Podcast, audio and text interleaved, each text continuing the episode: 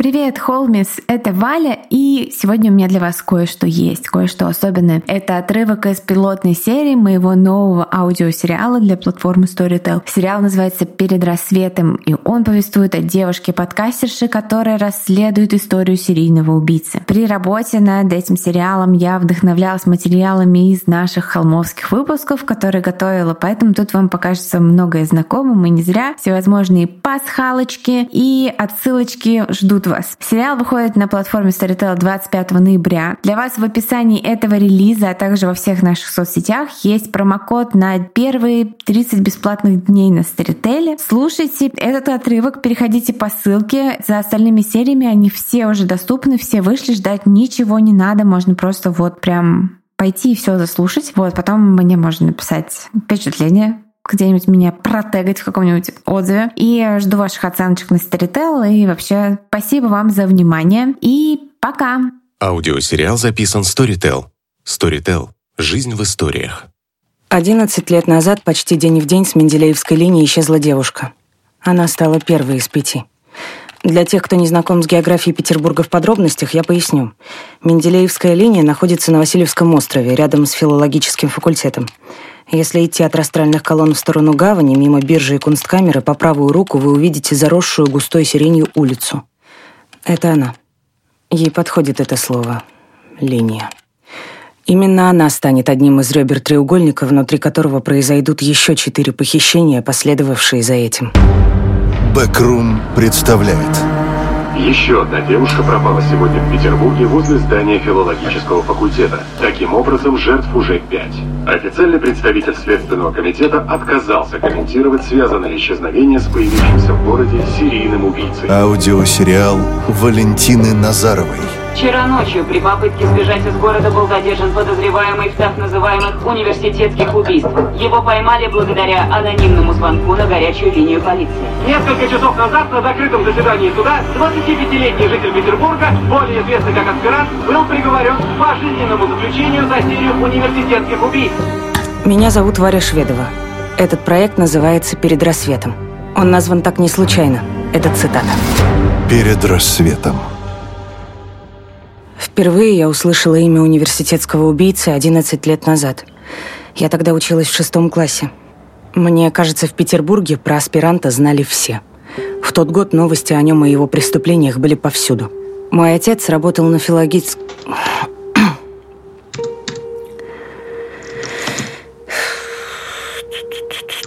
тот год новости тот год новости о нем и его преступлениях были повсюду. Мой отец работал на филологическом факультете, и каждый вечер мать с тревогой расспрашивала его о новых жертвах. Они никогда не называли вещи своими именами, но я прекрасно понимала, о чем идет речь, хоть мне и было всего одиннадцать. А потом случился арест. У прозвища появилось лицо. Симпатичное, молодое и как будто смутно знакомое. Им оказался один из бывших отцовских студентов – Обсуждения в нашем доме тут же прекратились. Вслед за шоком от новостей последовала тишина, которая длилась все эти годы, пока из-за странного стечения обстоятельств я не оказалась в центре нового витка событий этой истории. Истории, которая, как выяснилось, далеко еще не закончилась. Об этом и пойдет мой рассказ. И будет он не только об убийствах и жестокости, но еще и о любви, как ни странно. Так вот, то, что закончилось судом и фотографиями на первых полосах газет, начиналось с обычного знакомства мальчика и девочки. Но обо всем по порядку.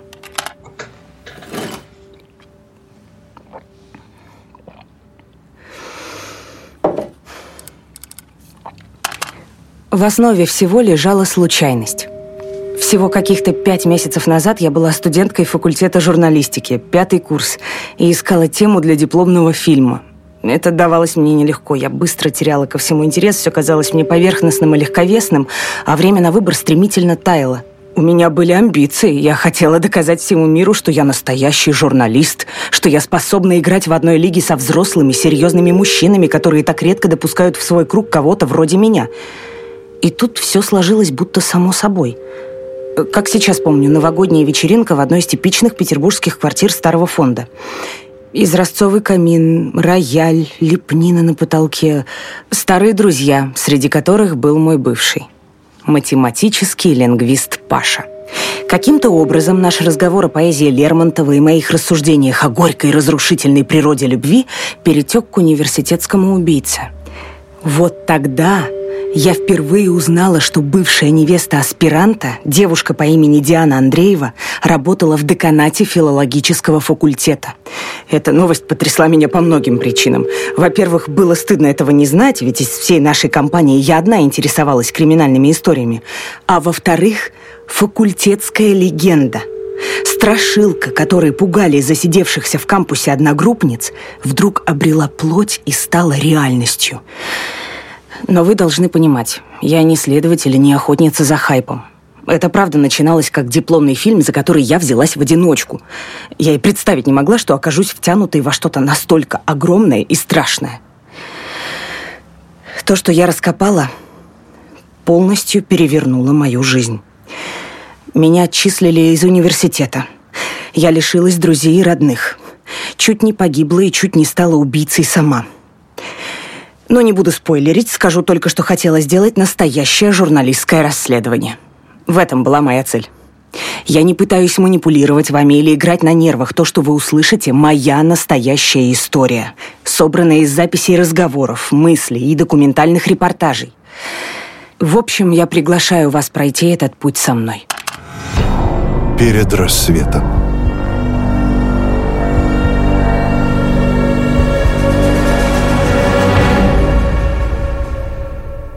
Сколько себя помню, меня всегда влекла темная сторона. Как будто у меня был какой-то секрет от себя самой. Что-то спрятанное в глубине, чего я никогда не видела, но слышала и чувствовала рядом. Стоило только прислушаться. Знаете, когда проезжаешь мимо автомобильной аварии, ты просто не можешь не смотреть. Так же и здесь.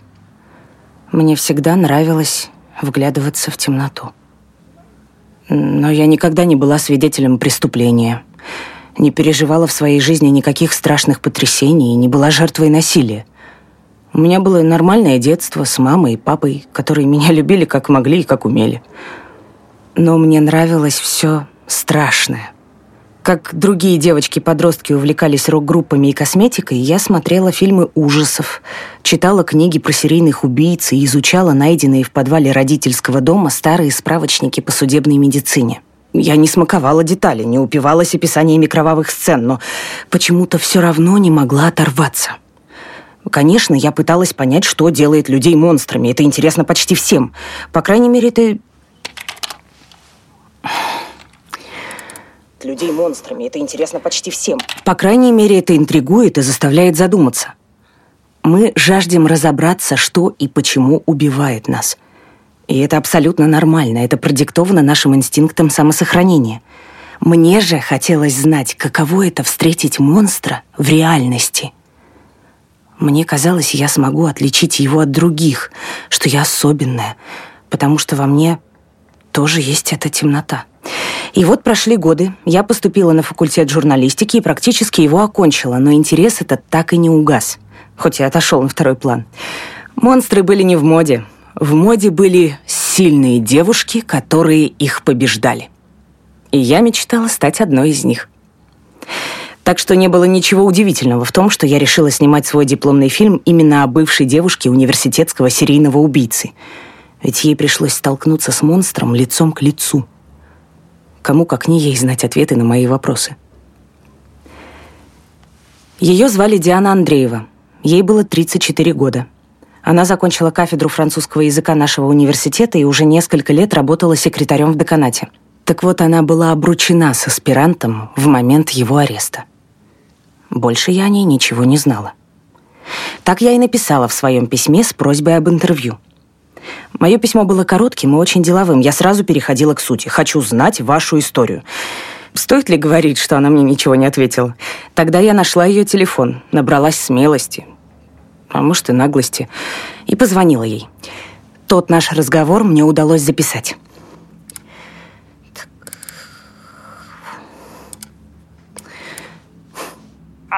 Алло. Диана, здравствуйте. Я журналист. Я вам писала. И я хотела бы снять о вас документальный фильм, который... Конечно же, я не готова была смириться с отказом. Мне надо было как-то объяснить ей, что, несмотря на свой интерес к монстрам, я хотела подать эту историю совершенно с другого ракурса. Обычно, когда говорят о деле серийного убийцы, любого, не только того, о котором пойдет речь в этой истории, фокус всегда находится на его личности. Кто он, что превратило его в монстра, как он убивал и как попался, если попался. Все остальные действующие лица остаются не в фокусе или вовсе за кадром. Фотографии на листовках, которые выцветают от дождя и рвутся от ветра. Имена, которые все забывают, чтобы помнить только одно имя. Имя убийцы. Я хотела сделать все по-другому.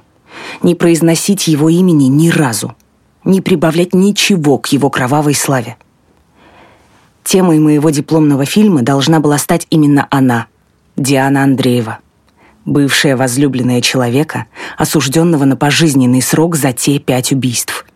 Девушка, которую одни считали трусливой молчаливой сообщницей, знающей обо всех деяниях своего мужчины, другие — ослепшие от любви дурой, которая не замечала очевидного. Но были и те, кто называл ее имя в числе жертв, с той лишь разницей, что ей удалось выжить. Согласно официальной версии и единственному интервью, которое дала Диана после ареста своего бойфренда 11 лет назад, она ничего толком не знала. Ее задержание, допросы, обыски и суд – все было для нее полной неожиданностью. Шоком, волны которого докатывались до нее до сих пор.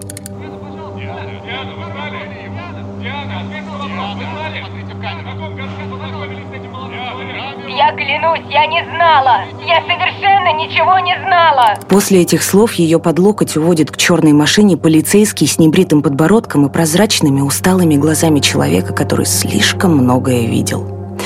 Последний кадр. Диана оборачивается к журналистам.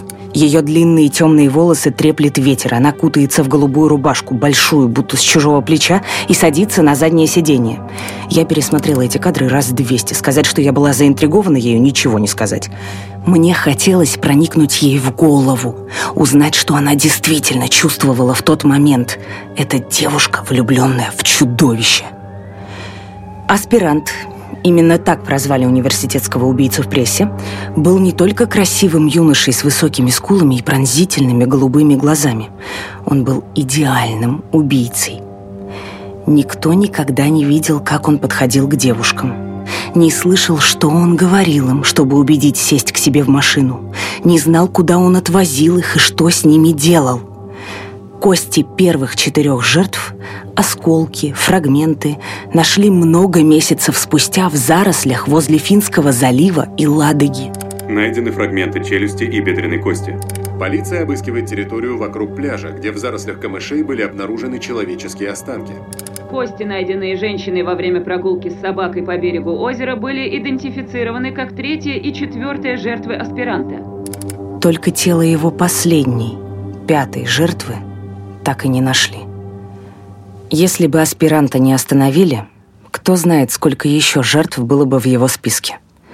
До сих пор в интернете на форумах любителей True Crime появляются теории о том, что девушек было больше. Я не ставила перед собой задачу копаться в страшных подробностях этого дела, когда писала Диане письма с мольбами об интервью. В этом я заверяла ее снова и снова. В глубине души я была почти уверена в том, что она мне ничего не ответит. Но тут, вопреки моим ожиданиям, Диана вдруг согласилась встретиться с условием, что я не буду ничего записывать. Конечно, я слушалась ее. И мы договорились о встрече в полдень в лобби-баре гостиницы «Англитер». Я пошла туда не одна. Со мной был Паша. Тот самый бывший, от которого я и узнала о Диане со всеми своими неловкими локтями, веснушками и вымокшими от дождя рыжими кудрями он был все таким же, как на первом курсе. Три года взаимных болезненных игноров развалили компанию друзей, но не уничтожили нашу неловкую нежность друг к другу. Он предложил себя на роль моего оператора. Снимать собирался через плечо, чтобы картинка вышла как в настоящем документальном кино. Я, конечно, согласилась. Паша знал, как обращаться с камерой. С первого курса он подрабатывал оператором на свадьбах и корпоративах.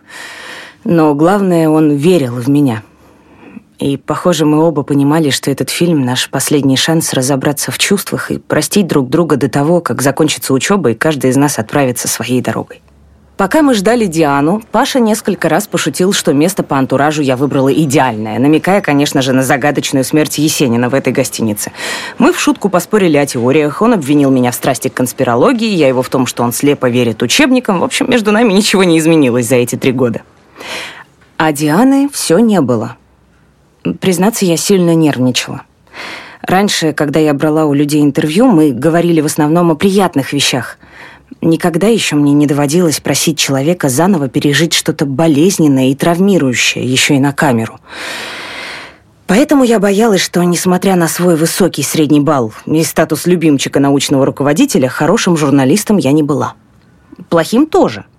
Больше всего меня пугало, что я вообще никакой не журналист, а просто девочка, которая получает высшее образование без цели и смысла, разве что, чтобы потом развлекать светскими беседами друзей своего мужа. Такой путь, например, выбрала моя самая близкая подруга, а еще моя мать. Но я делала все возможное, чтобы иметь свой собственный голос и мнение, и не зависеть финансово от моего щедрого, но идеологически давлеющего и консервативного отца. Поэтому мой дипломный фильм был так чертовски важен со всех сторон, и поэтому мне было так не по себе от того, что Диана Андреева опаздывала уже на 20 минут. Когда я совсем потеряла надежду, она внезапно появилась. Я уже искала в почте письмо с запоздалым отказом, проверила даже спам, но там было пусто. А когда я подняла глаза...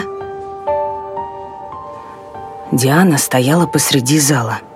Она стряхивала капли дождя со своего очень петербургского темно-серого пальто.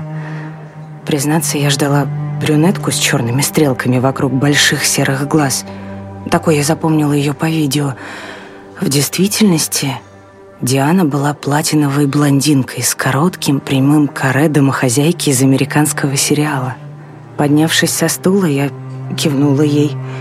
Она посмотрела на меня, улыбнулась, затем нервно, с сомнением глянула на Пашу и поманила меня к столику возле окна. По ту сторону стекла сквозь серую массу дождя проступал бронзовый контур Исакия. Диана поздоровалась со мной и протянула руку. Я пожала ее сухую маленькую ладонь. Мы заказали кофе. Ее лицо было покрыто толстым слоем пудры, которая собралась комочками в тонких морщинках между бровей и вокруг губ. Это невыразимо ее старило. После обмена дежурными любезностями разговор пошел гораздо труднее, чем я ожидала. Меня не покидало ощущение, что своим присутствием она делала мне огромное одолжение. Закралась даже мысль, что она пришла, потому что кому-то проспорила. Я из кожи вон лезла, пытаясь завоевать ее доверие, но Диана вела себя настороженно, оборонялась от каждой моей реплики, вырывала слова из контекста, и все же я смогла уловить главное. Она попросту боялась говорить. Это было слышно даже по голосу. Я не знаю, что началось раньше. Моя история с ним или исчезновение девушек. Сейчас, говорят, кроме тех пяти с Васильевского острова, были и другие. Раньше, до того, как я его встретила. Но я не знаю, правда ли это. А вы ведь хотите именно правду, Варя? Мою правду. Нет, неправильно я говорю. Я начну заново, можно? Простите. Конечно. Мне нужно подумать. Я я согласилась дать интервью, а теперь, когда мне нужно говорить с вами об этом, понимаете, открывать рот и говорить, рассказывать, как все было, у меня... У меня дыхание перехватывает, сердце бьется, мысли все разбегаются. Я даже имени его вслух сказать не могу. Как будто... Как будто вы предаете? Выключите запись, я прошу. Да я, нет, я, я ничего не записываю, пока вы не дали мне разрешения. Видите, у меня даже диктофона нет. Конечно, она не знала о телефоне, который я держала у себя в кармане. Мне было ужасно стыдно, но я не могла иначе. Она отвернулась к окну и скрестила руки на груди. Происходило то, о чем говорил на лекциях по теории коммуникации мой научный руководитель. И я теряла собеседника. Лихорадочно я селилась вспомнить хоть что-то из курса, что-то, что помогло бы заполучить ее доверие. Послушайте, Диана, вы не обязаны говорить со мной сегодня, если вам некомфортно. Мы можем сделать это в другой раз. Самое главное для меня быть собеседником, которому вы сами захотите рассказать свою историю. Я, я, я на вашей Я стороне. знаю, что вам нужно. Вы все хотите одного и того же. Нет. Зря я согласилась. Не нужно было мне приходить Нет, Диана, сюда. Диана, это не так. Я же писала вам. Я не таблоид и не колонка сплетен, а студентка факультета журналистики. Я снимаю дипломный фильм про вас. Не про вашего бывшего бойфренда, серийного убийцу, а про вас. Про то, каково вам было та- тогда и как вы живете сейчас после всего, что он с вами сделал. О, так вы ждете от меня мерзких подробностей? Да Всяких нет. тошнотворных мелочей, которые хотите смаковать? Пожалуйста. Из серии «Каково мне было с ним», да? А сами будете сидеть, смотреть на меня и беззвучно смеяться над тем, какой же нужно быть дурой, чтобы не заметить такое. Потому что вы не можете даже предположить, что я могу быть кем-то другим, кроме как полной дурой. Вы же это уже для себя решили. Ведь иначе это просто не укладывается у вас в голове. Нет. Как же так? Кто-то может не заметить, что живет рядом с убийцей. Диана, я на вашей стороне. Да откуда вы знаете, где моя сторона? Думаете, я никогда не пыталась поговорить с кем-то об этом? Всегда, всегда одно и то же. Я думала, хоть вы, молодая девушка, сможете понять. Но вы не лучше остальных. Я пришла сюда сегодня именно потому, что хочу понять и донести до других, чтобы они тоже поняли. А еще вы хотите ответ на вопрос «почему?». Видимо, без этого почему с вашего носа съезжают розовые очки, и мир становится пугающим и нелогичным? Почему же такой распрекрасный юноша вдруг пошел кого-то убивать, да еще и с такой жестокостью? Что же пошло не так? Что сломалось у него в башке? И как так вышло, что я осталась жива? Здесь я вас разочарую. Я сама не знаю, как так. Каждый день смотрю на себя в зеркало и задаю вопрос, почему не я? Потому что он любил меня слишком сильно или наоборот, недостаточно? Думаете, я сама бы не хотела это узнать? И что вы на меня так смотрите? Что вы все на меня так смотрите? Что вам нужно? Ой, как я устала!